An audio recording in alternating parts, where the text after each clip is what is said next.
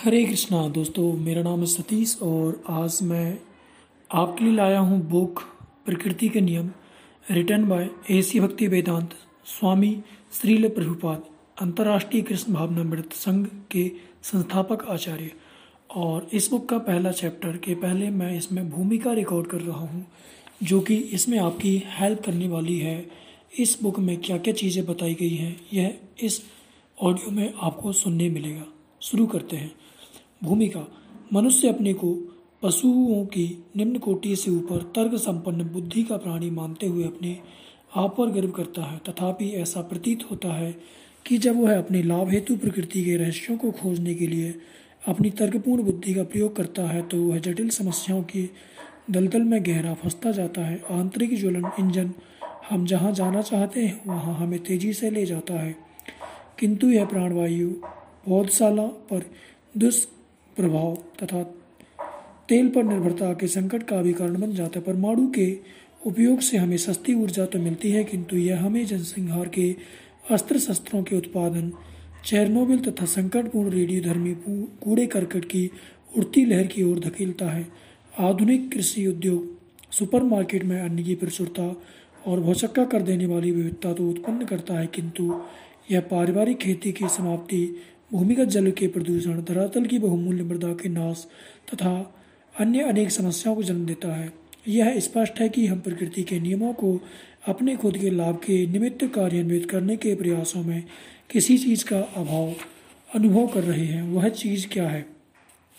हम प्राचीन भारतीय ज्ञान ग्रंथों में उपनिषद नाम से प्रचलित ग्रंथों में सर्वोपरि ग्रंथ ईसोपनिषद ईसोपनिषद में सर्वप्रथम मंत्र में पाते हैं कि यह सृष्टि प्रत्येक पदार्थ पर भगवान का स्वामित्व है और उन्हीं द्वारा नियंत्रित है। अतः मनुष्य को अपने लिए केवल उन्हीं वस्तुओं को अपनाना चाहिए जो उसके लिए आवश्यक हो और उसके भागों के रूप में पृथक रखी गई हो। और यह भली भांति जानते हुए कि अन्य वस्तुएँ किसके निमित्त हैं, उसे उन्हें स्वीकार नहीं करना चाहिए। प्रकृति में हम इस सिद्धांत को प्रचलन में देखते हैं। भगवान द्वारा निमित्त प्रकृति की व्यवस्था पशु पक्षियों का पालन करती है। हाथी प्रतिदिन पचास किलो भोजन खाता है, चीटी अन्न के कुछ दाने ही खाती है। यदि मनुष्य इसमें हस्तक्षेप ना करे तो प्राकृतिक संतुलन सभी जीव जंतुओं को बनाए रखता है। कोई भी कृषि विशेषज्ञ आपको बताएगा कि धरती इतना अन्न उपज सकती है, जो वर्तमान वर्तमान जनसंख्या के दस गुना लोगों के भोजन के लिए पर्याप्त हो। किंतु राजनीतिक षड्यंत्र और लड़ाइयाँ, भूमि का पक्षपात पूर्ण आवंटन अन्न के बजाय तंबाकू चाय और काफ़ी जैसी नगद फ़सलों का उत्पादन तथा दुरुपयोग के फलस्वरूप होने वाले क्षरण के कारण संयुक्त राज्य जैसे समृद्ध देशों में भी लाखों लोग भूखे रह जाते हैं। हमें प्रकृति के नियमों को परमेश्वर के दृष्टिकोण से समझना चाहिए। जिन्होंने इन नियमों को रचा है, उनकी दृष्टि में प्रकृति के सभी निवासी चाहे वे जल, थल अथवा आकाश में रहने वाले जीव क्यों ना हो? सब उनके पुत्र पुत्रियाँ हैं। इसके बावजूद हम मानव को उनके सर्वाधिक उन्नत प्राणी के इन पुत्र पुत्रियों के साथ अत्यंत निर्दयता पूर्वक व्यवहार करते हैं, जिसमें पशु हत्या की प्रथा से लेकर वर्षा वनों का विनाश सम्मिलित है। तो इसमें क्या आश्चर्य हो सकता है? यदि हमें युद्ध महामारी, दुर्भिक्ष जैसी अनावृत रूप से घटने वाली प्राकृतिक आपदाओं को भोगना पड़ रहा हो, हमारी समस्या है हमारी समस्या की जड़ है, अन्य किसी के अधिकारों को ध्यान में रखे बिना अपनी इंद्रिय तृप्ति की इच्छा। ये अधिकार है पिता के संबंध में, जैसे शिशु का अधिकार, हर बच्चे को पिता की संपदा में हिस्सा पाने का अधिकार होता है। इसी प्रकार संसार में सभी प्राणियों में भ्रातत्व भावना को उत्पन्न करना इस बात पर निर्भर करता है कि भगवान को जगत के पिता समझा जाए। जैसा हमने देखा कि वैदिक बागमन इस बात की घोषणा करता है कि परम भगवान की अखिल सृष्टि के स्वामी एवं नियंत्रक हैं, उनकी अनुमति के बिना एक पत्ता तक नहीं हिलता, वे सर्वे सर्वा है, तथा हमारी स्थिति क्या है, इसका भी उत्तर हमें वैदिक बागम में मिलता है। हमारी स्वाभाविक वैधानिक भूमिका, भगवान की सेवा करना है, वे परम भोक्ता है और हमारा कार्य है उनकी सेवा के माध्यम से उनके आनंद में भागीदार बनना, न कि उनसे अलग रहकर भोग करने का प्रयास करना। वे सर्वशक्तिमान है अतः पूर्णता स्वतंत्र है। हमारी सूक्ष्म स्वतंत्रता उनकी पूर्ण स्वतंत्रता की नगण्य छाया मात्र है। इसकी क्षुद्र स्वतंत्रता का दुरुपयोग और उनसे अलग रहकर भोक्ता बनने का हमारा प्रयास ही हमारे वर्तमान संकट का कारण है। हम अपनी स्वतंत्रता का दुरुपयोग क्यों करते हैं? क्योंकि हम अपनी वास्तविक स्थिति से अज्ञान है। वैदिक बागम्य की प्रथम सीख यह है कि हम शरीर नहीं, अपितु आत्मा है, जो शरीर के भीतर चेतना के एक सूक्ष्म अंश रूप में रहता है और इसे गतिमान रखता है। यह ठीक उस तरह है जैसे कार एक यंत्र है जो किसी चालक को बिंदु का से बिंदु खा तक यात्रा करने की सुविधा प्रदान करती है। उसी प्रकार हमारा शरीर एक यंत्र है जो जीवात्मा को भगवान की भौतिक प्रकृति के दायरे में कार्य करते, करने तथा अनुभूतियों एवं विचारों का अनुभव करने देता है। जब हम सर्वोपरि आत्मा भगवान के अंश अर्थात आध्यात्मिक जीव के रूप में अपनी वास्तविक पहचान हो जाती है तो हमें यह विदित हो जाता है कि हम भगवान की सेवा के निमित्त हैं। ठीक उसी तरह जैसे हाथ पाँव सारे शरीर की सेवा के लिए होते हैं, किंतु हमारी समस्या यह है कि हम शरीर से पृथक अपनी पहचान को भूल जाते हैं और उल्टे अपने को उसके साथ गलत रूप से एकाकार समझ लेते हैं। यदि कोई मनुष्य अमेरिका में जन्म लेता है तो वह अपने आप को अमेरिकन मानता है। यदि वह फ्रांस में जन्म लेता है तो वह अपने आप को फ्रांसीसी मानता है इत्यादि। हम अपनी पहचान लिंग नस्ल जाति समाजवाद, सामाजिक पद आदि के अनुसार भी मानते हैं, किंतु ये सब गुण केवल शरीर को लागू होते हैं इत्यादि। आत्मा को नहीं, अतः इनमें अपने सही पहचान के रूप में चिपके रहना हमारे लिए भगवान को तथा उनसे अपने संबंध को भूल जाने का कारण बन जाता है, जिससे हम स्वयं को भगवान की भौतिक प्रकृति का स्वतंत्र भोक्ता मानने लग जाते हैं। वैदिक भागम में प्रतिपादित करता है कि मानव की गतिविधि जब भगवान की सेवा में से रहित होती है, तब वह एक सूक्ष्म सिद्धांत पर नियंत्रित रहती है, जिसे कर्म का सिद्धांत कहा जाता है। यह कर्म एवं फल का सु सुपरिचित सिद्धांत है, क्योंकि यह इस बात से संबंधित है कि हम संसार में क्या करते हैं और परिणाम स्वरूप सुख अथवा अथवा दुख का अनुभव करते हैं। और यदि मैं किसी अन्य प्राणी को कष्ट दूँ तो जीवन चक्र के घूमने पर निश्चित रूप से मुझे ही भी वैसा ही कष्ट भोगने पर बाध्य होना पड़ेगा। यदि मैं किसी को सुख पहुंचाऊं तो वैसा ही सुख मेरी प्रतीक्षा करेगा। प्रति क्षण प्रत्येक श्वास के साथ साथ इस भौतिक संसार में हमारी गतिविधियाँ सुख दुख का कारण बनती हैं। इन अंतहीन कर्मों तथा उनके फलों के क्रम को संभव बनाने हेतु एक जीवन से अधिक जीवनों की आवश्यकता रहती है। इसके लिए पुनर्जन्म लेना होता है। पुनर्जन्म का सिद्धांत, जबकि भारत में तथा अन्य पूर्वी क्षेत्रों में सार्वभौमिक रूप में माना जाता है। पाश्चात्य देशों में भी इस विचार के मानने वाले कुछ मिलते हैं। सदियों पूर्व गिरजाघरों ने पुनर्जन्म के दर्शन पर प्रतिबंध लगा दिया था। यह एक लंबी कहानी है, जिसकी स्थिति सन 300 ईस्वी और 600 ईस्वी के मध्य प्रारंभ में ईसाई धर्म के इतिहास जितनी पुरानी है, इस विवाद प्रतिवाद को पुनर्जागृत करना इस पुस्तक के मध्य क्षेत्र में नहीं आता। किंतु इस महत्वपूर्ण संकल्पना से इनकार करने से पाश्चात्य देशों के वैदिक दृष्टिकोण में एक शून्य उत्पन्न हो गया है। तथापि पिछले दशक में या इसके आसपास पश्चिम के बहुत से विचारक पुनर्जन्म की धारणा को गंभीरता से लेने लगे हैं। उदाहरण के तौर पर इमोरी यूनिवर्सिटी मेडिकल स्कूल के डॉक्टर मार्कल सबोम ने rail recollection of death a medical investigation 1982 नामक एक पुस्तक ली है, जिसमें उन्होंने अपने इस अध्ययन की व्याख्या की है, जो हृदय रोग से पीड़ित रोगियों के शरीर बाह्य अनुभव की पुष्टि करता है। सबूम लिखते हैं, जो मन भौतिक मस्तिष्क से पृथक हो जाता है, वह निश्चित रूप से आत्मा हो सकता है, जिसका अस्तित्व कतिपय धार्मिक सिद्धांतों के अनुसार अंतिम रूप से शारीरिक मृत्यु हो जाने के पश्चात भी बना रहता है। वर्जीनिया विश्वविद्यालय के साइकोलॉजिस्ट डॉक्टर डाइन स्टीवंस भी इसी तरह अपनी पुस्तक twenty cases suggestive of reincarnation 1966 में इन्हें बालकों के विगत जीवन की स्मृतियों को प्रलेखित किया है और प्रमाणित किया है कि अन्य अध्ययनों से जिनमें सम्मोहन विधि द्वारा प्रतिगमन जैसे साधनों का आश्रय लिया गया है, यह संकेत मिलता है कि पुनर्जन्म की धारणा शीघ्र ही पश्चिम की मुख्य धारा के वैज्ञानिकों में स्वीकृति प्राप्त कर सकती है। वैदिक भागम में मनुष्य की नियति की व्याख्या में आत्मा के पुनर्जन्म को एक प्रमुख लक्षण मानता है। जब हम निम्नलिखित प्रकार के किसी सरल प्रश्न का विचार करते हैं तो यह तर्क स्पष्ट हो जाता है कि कोई शिशु संयुक्त राज्य में धनाढ़ माता पिता के यहाँ उत्पन्न होता है। तो कोई दूसरा शिशु इथोपिया में भुखमरीज से पीड़ित किसानों के यहाँ क्यों उत्पन्न होता है? पाप और पुण्य का फल अनेक जन्मों तक भोगना पड़ता है। कर्म और पुनर्जन्म का यही सिद्धांत ही इस प्रश्न का आसान उत्तर दे सकता है। प्रकृति के नियम। अच्युत न्याय की रचना मूलतः दो स्रोतों के आधार पर की गई है। पहला सोर्स है कृष्ण भाव कृष्ण कृपा मूर्ति श्री श्रीमद एसी भक्ति वेदांत स्वामी प्रभुपाद द्वारा ईसोपनिषद ईसोपनिषद पर दिया गया वार्ताक्रम इसे देखें। परिचय 1870 की बसंत ऋतु में लॉस एंजलिस में दी गए इन भाषणों से इस प्रश्न पर सुचारू रूप से प्रकाश पड़ता है कि ब्रह्मांड वास्तव में कैसे कार्य करता है, दूसरा सोर्स है। श्रील प्रभुपाद का कृष्ण भावनामृत का तात्पर्य युक्त अनुवाद इस महान ग्रंथ के तीसरे कंध से।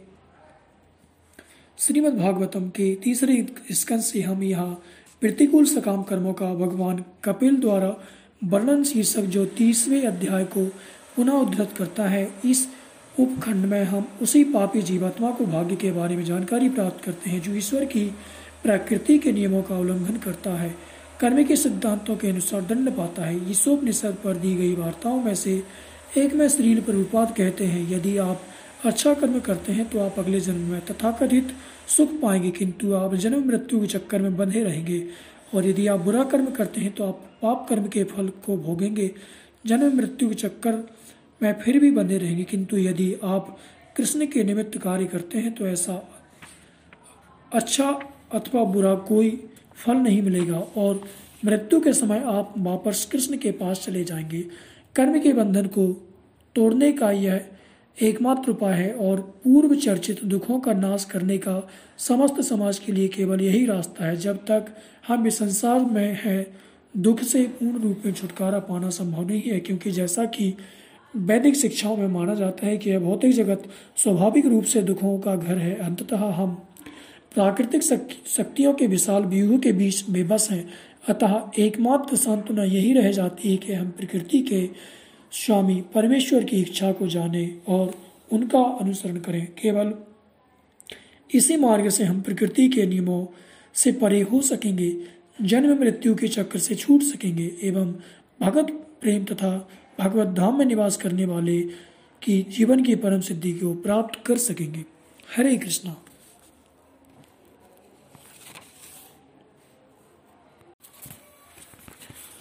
हरे कृष्णा, दोस्तों, मेरा नाम है सतीश और आज मैं आपके लिए लाया हूँ बुक प्रकृति के नियम रिटर्न बाय एसी भक्ति वेदांत, स्वामी श्रील प्रभुपाद, अंतर्राष्ट्रीय कृष्ण भावना मृत संघ के संस्थापक आचार्य। और इस बुक का पहला चैप्टर के पहले मैं इसमें भूमिका रिकॉर्ड कर रहा हूँ, जो कि इसमें आपकी हेल्प करने वाली है। इस बुक में क्या क्या चीज़ें बताई गई हैं, यह इस ऑडियो में आपको सुनने मिलेगा। शुरू करते हैं। भूमिका। मनुष्य अपने को पशुओं की निम्न कोटि से ऊपर तर्क संपन्न बुद्धि का प्राणी मानते हुए अपने आप पर गर्व करता है। तथापि ऐसा प्रतीत होता है कि जब वह अपने लाभ हेतु प्रकृति के रहस्यों को खोजने के लिए अपनी तर्कपूर्ण बुद्धि का प्रयोग करता है तो वह जटिल समस्याओं के दलदल में गहरा फंसता जाता है। आंतरिक ज्वलन इंजन हम जहाँ जाना चाहते हैं, वहाँ हमें तेज़ी से ले जाता है। किंतु यह प्राणवायु पौधशाला पर दुष् प्रभाव तथा तेल पर निर्भरता के संकट का भी कारण बन जाता है। परमाणु के उपयोग से हमें सस्ती ऊर्जा तो मिलती है, किंतु यह हमें जनसंहार के अस्त्र शस्त्रों के उत्पादन, चेरनोबिल तथा संकटपूर्ण रेडियो धर्मी कूड़े करकट की उड़ती लहर की ओर धकेलता है। आधुनिक कृषि उद्योग, सुपरमार्केट में अन्न की प्रचुरता और भौचक्का कर देने वाली विविधता तो उत्पन्न करता है, किंतु यह पारिवारिक खेती की समाप्ति भूमिगत जल के प्रदूषण धरातल की बहुमूल्य मृदा के नाश तथा अन्य अनेक समस्याओं को जन्म देता है। यह स्पष्ट है कि हम प्रकृति के नियमों को अपने खुद के लाभ के निमित्त कार्यान्वित करने के प्रयासों में किसी चीज़ का अभाव अनुभव कर रहे हैं। वह चीज़ क्या है? हम प्राचीन भारतीय ज्ञान ग्रंथों में उपनिषद नाम से प्रचलित ग्रंथों में सर्वोपरि ग्रंथ ईसोपनिषद ईसोपनिषद में सर्वप्रथम मंत्र में पाते हैं कि यह सृष्टि प्रत्येक पदार्थ पर भगवान का स्वामित्व है और उन्हीं द्वारा नियंत्रित है। अतः मनुष्य को अपने लिए केवल उन्हीं वस्तुओं को अपनाना चाहिए जो उसके लिए आवश्यक हो और उसके भागों के रूप में पृथक रखी गई हो। और यह भली भांति जानते हुए कि अन्य वस्तुएँ किसके निमित्त हैं, उसे उन्हें स्वीकार नहीं करना चाहिए। प्रकृति में हम इस सिद्धांत को प्रचलन में देखते हैं। भगवान द्वारा निमित्त प्रकृति की व्यवस्था पशु पक्षियों का पालन करती है। हाथी प्रतिदिन पचास किलो भोजन खाता है, चीटी अन्न के गुजदाने ही खाती है। यदि मनुष्य इसमें हस्तक्षेप ना करे तो प्राकृतिक संतुलन सभी जीव जंतुओं को बनाए रखता है। कोई भी कृषि विशेषज्ञ आपको बताएगा कि धरती इतना अन्य उपजा सकती है, जो वर्तमान वर्तमान जो जनसंख्या के दस गुना लोगों के भोजन के लिए पर्याप्त हो। किंतु राजनीतिक षड्यंत्र और लड़ाइयाँ, भूमि का पक्षपात पूर्ण आवंटन अन्न के बजाय तंबाकू चाय और काफ़ी जैसी नगद फ़सलों का उत्पादन तथा दुरुपयोग के फलस्वरूप होने वाले क्षरण के कारण संयुक्त राज्य जैसे समृद्ध देशों में भी लाखों लोग भूखे रह जाते हैं। हमें प्रकृति के नियमों को परमेश्वर के दृष्टिकोण से समझना चाहिए। जिन्होंने इन नियमों को रचा है, उनकी दृष्टि में प्रकृति के सभी निवासी चाहे वे जल, थल अथवा आकाश में रहने वाले जीव क्यों ना हो। सब उनके पुत्र पुत्रियाँ हैं। इसके बावजूद हम मानव को उनके सर्वाधिक उन्नत प्राणी के इन पुत्र पुत्रियों के साथ अत्यंत निर्दयतापूर्वक व्यवहार करते हैं, जिसमें पशु हत्या की प्रथा से लेकर वर्षा वनों का विनाश सम्मिलित है। तो इसमें क्या आश्चर्य हो सकता है? यदि हमें युद्ध महामारी, दुर्भिक्ष जैसी अनावृत रूप से घटने वाली प्राकृतिक आपदाओं को भोगना पड़ रहा हो, हमारी समस्या है हमारी समस्या की जड़ है, अन्य किसी के अधिकारों को ध्यान में रखे बिना अपनी इंद्रिय तृप्ति की इच्छा। ये अधिकार है पिता के संबंध में, जैसे शिशु का अधिकार। हर बच्चे को पिता की संपदा में हिस्सा पाने का अधिकार होता है। इसी प्रकार संसार में सभी प्राणियों में भ्रातत्व भावना को उत्पन्न करना इस बात पर निर्भर करता है कि भगवान को जगत के पिता समझा जाए। जैसा हमने देखा कि वैदिक बागमन इस बात की घोषणा करता है कि परम भगवान की अखिल सृष्टि के स्वामी एवं नियंत्रक हैं, उनकी अनुमति के बिना एक पत्ता तक नहीं हिलता, वे सर्वे सर्वा है, तथा हमारी स्थिति क्या है, इसका भी उत्तर हमें वैदिक बागम में मिलता है।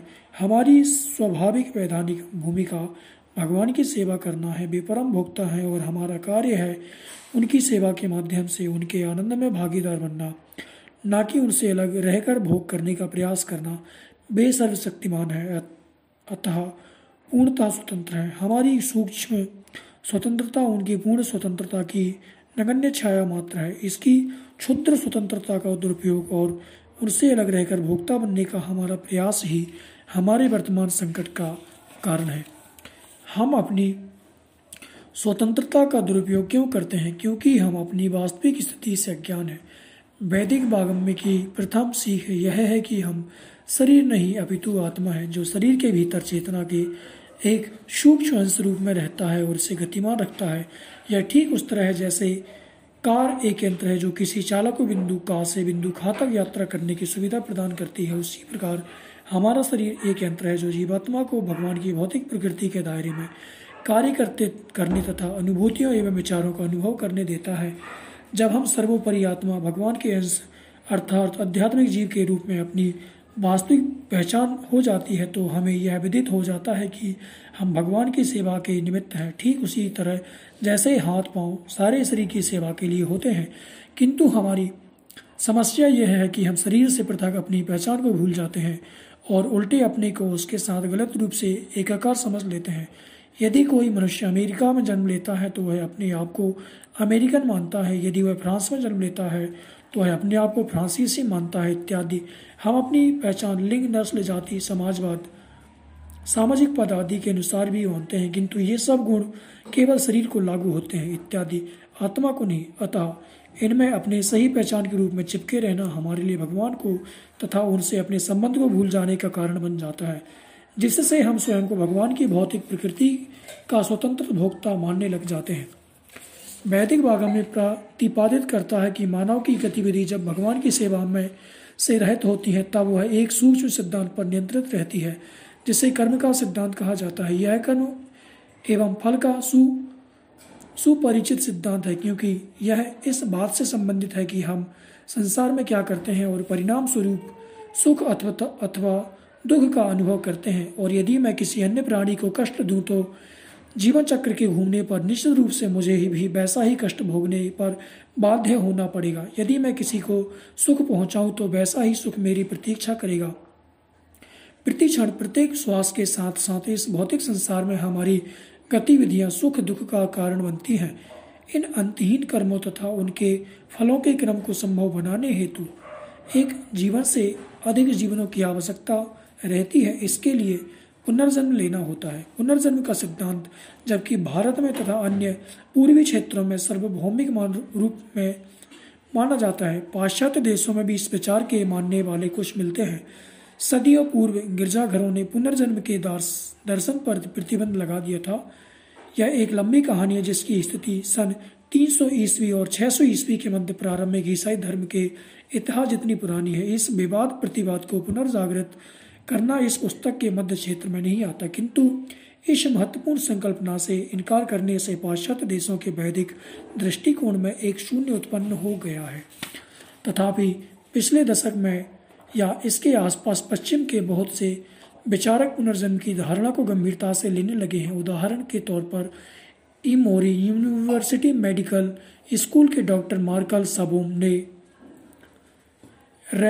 recollection of death a medical investigation 1982 नामक एक पुस्तक ली है, जिसमें उन्होंने अपने इस अध्ययन की व्याख्या की है, जो हृदय रोग से पीड़ित रोगियों के शरीर बाह्य अनुभवों की पुष्टि करता है। सबोम लिखते हैं, जो मन भौतिक मस्तिष्क से पृथक हो जाता है, वह निश्चित रूप से आत्मा हो सकता है, जिसका अस्तित्व कतिपय धार्मिक सिद्धांतों के अनुसार अंतिम रूप से शारीरिक मृत्यु हो जाने के पश्चात भी बना रहता है। वर्जीनिया विश्वविद्यालय के साइकोलॉजिस्ट डॉक्टर डाइन स्टीवंस भी इसी तरह अपनी पुस्तक twenty cases suggestive of reincarnation 1966 में इन्हें बालकों के विगत जीवन की स्मृतियों को प्रलेखित किया है और प्रमाणित किया है कि अन्य अध्ययनों से जिनमें सम्मोहन विधि द्वारा प्रतिगमन जैसे साधनों का आश्रय लिया गया है, यह संकेत मिलता है कि पुनर्जन्म की धारणा शीघ्र ही पश्चिम की मुख्य धारा के वैज्ञानिकों में स्वीकृति प्राप्त कर सकती है। वैदिक बागम में मनुष्य की नियति की व्याख्या में आत्मा के पुनर्जन्म को एक प्रमुख लक्षण मानता है। जब हम निम्नलिखित प्रकार के किसी सरल प्रश्न का विचार करते हैं तो यह तर्क स्पष्ट हो जाता है कि कोई शिशु संयुक्त राज्य में धनाढ़ माता पिता के यहाँ उत्पन्न होता है। तो कोई दूसरा शिशु इथोपिया में भुखमरी से पीड़ित किसानों के यहाँ क्यों उत्पन्न होता है। पाप और पुण्य का फल अनेक जन्मों तक भोगना पड़ता है।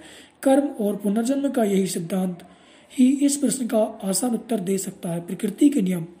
अशुद्ध न्याय की रचना मूलतः दो स्रोतों के आधार पर की गई है।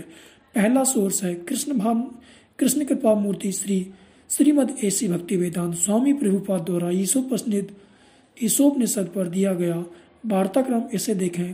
परिचय 1870 की बसंत ऋतु में लॉस एंजलिस में दी गए इन भाषणों से इस प्रश्न पर सुचारू रूप से प्रकाश पड़ता है कि ब्रह्मांड वास्तव में कैसे कार्य करता है। दूसरा सोर्स है, श्रील प्रभुपाद का कृष्ण भावनामृत का तात्पर्य युक्त अनुवाद इस महान ग्रंथ के तीसरे कंध से। श्रीमद् भागवतम के तीसरे स्कंद से हम यहाँ प्रतिकूल सकाम कर्मों का भगवान कपिल द्वारा वर्णन शीर्षक जो तीसवें अध्याय को पुनः उद्धृत करता है, इस उपखंड में हम उसी पापी जीवात्मा को भाग्य के बारे में जानकारी प्राप्त करते हैं, जो ईश्वर की प्रकृति के नियमों का उल्लंघन करता है, कर्म के सिद्धांतों के अनुसार दंड पाता है। ईसोपनिषद पर दी गई वार्ताओं में से एक में श्रील प्रभुपाद कहते हैं, यदि आप अच्छा कर्म करते हैं तो आप अगले जन्म में तथाकथित सुख पाएँगे, किंतु आप जन्म मृत्यु के चक्कर में बंधे रहेंगे। और यदि आप बुरा कर्म करते हैं तो आप पाप कर्म के फल को भोगेंगे। जन्म, मृत्यु के चक्कर में फिर भी बने रहेंगे। किंतु यदि आप कृष्ण के निमित्त कार्य करते हैं तो ऐसा अच्छा अथवा बुरा कोई फल नहीं मिलेगा और मृत्यु के समय आप वापस कृष्ण के पास चले जाएँगे। कर्म के बंधन को तोड़ने का यह एकमात्र उपाय है और पूर्व चर्चित दुखों का नाश करने का समस्त समाज के लिए केवल यही रास्ता है। जब तक हम इस संसार में हैं, दुख से पूर्ण रूप में छुटकारा पाना संभव नहीं है, क्योंकि जैसा कि वैदिक शिक्षाओं में माना जाता है कि यह भौतिक जगत स्वाभाविक रूप से दुखों का घर है। अंततः हम प्राकृतिक शक्तियों के विशाल व्यूह के बीच बेबस हैं। अतः एकमात्र सांत्वना यही रह जाती है कि हम प्रकृति के स्वामी परमेश्वर की इच्छा को जाने और उनका अनुसरण करें। केवल इसी मार्ग से हम प्रकृति के नियमों से परे हो सकेंगे, जन्म मृत्यु के चक्र से छूट सकेंगे, एवं भगत प्रेम तथा भगवत धाम में निवास करने वाले की जीवन की परम सिद्धि को प्राप्त कर सकेंगे। हरे कृष्णा।